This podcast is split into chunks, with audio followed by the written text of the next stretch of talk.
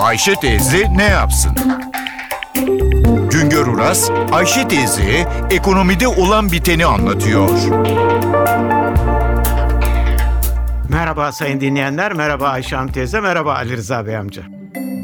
Döviz fiyatı, faiz fiyatı da önemli ama halkımız için daha da önemlisi her gün tencere kaynatırken tencereye girecek gıda maddelerinin fiyatı. Halkımız et, pirinç, fasulye, patates gibi tencereye bolca giren gıda maddeleri fiyatlarındaki artıştan büyük ölçüde etkileniyor. Bu durumda halkın üzüntüsünü hafifletmek amacıyla akla ilk gelen tedbir et ithal etmek, bulunmayan gıda maddelerini ithal etmek oluyor. Fasulyede fiyatlar artar artmaz gümrükler sıfırlandı.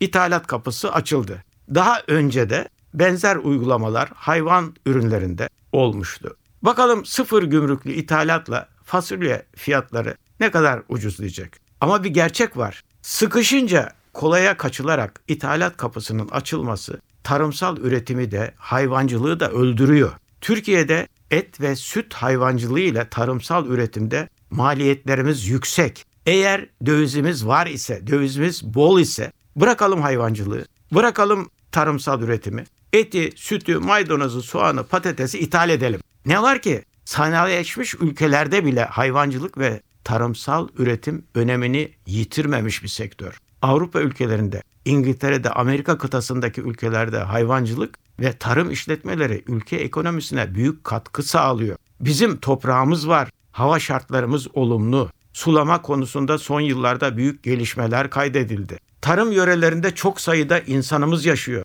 Topraklar boş, insanlar işsiz, tarım üretimimiz yetersiz. İthalat yapıyoruz, döviz ödüyoruz. Bakınız 2012 yılında tarım ürünleri dış ticaretinde ihracatımız 16 milyar dolar, ithalatımız 16,3 milyar dolar. 364 milyon dolar dış ticaret açığımız var. İhracattan fazla ithalat için döviz ödemişiz. 10 yıl önce ihracatımız 4 milyar dolar, ithalatımız 3,9 milyar dolardı. Yani bir ölçüde de ufak da olsa dış ticaret fazlamız vardı.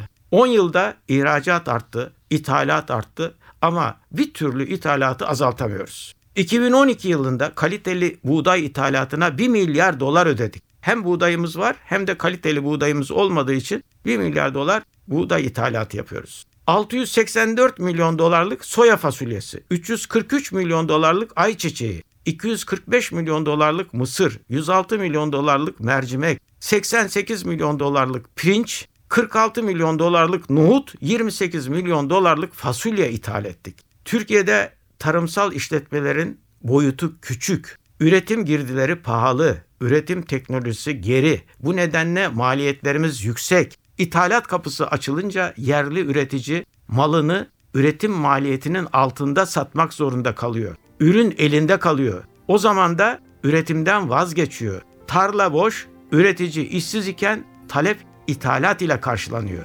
Çare doğru tarım politikalarında üretim talep dengelerini koruyacağız. Hiç olmazsa mutfakta gerekli maddelerimizi kendimiz üreteceğiz. Bir başka söyleşide birlikte olmak ümidiyle şen ve esen kalın sayın dinleyenler. Güngör Uras'a sormak istediklerinizi ntvradio.com.tr adresine yazabilirsiniz.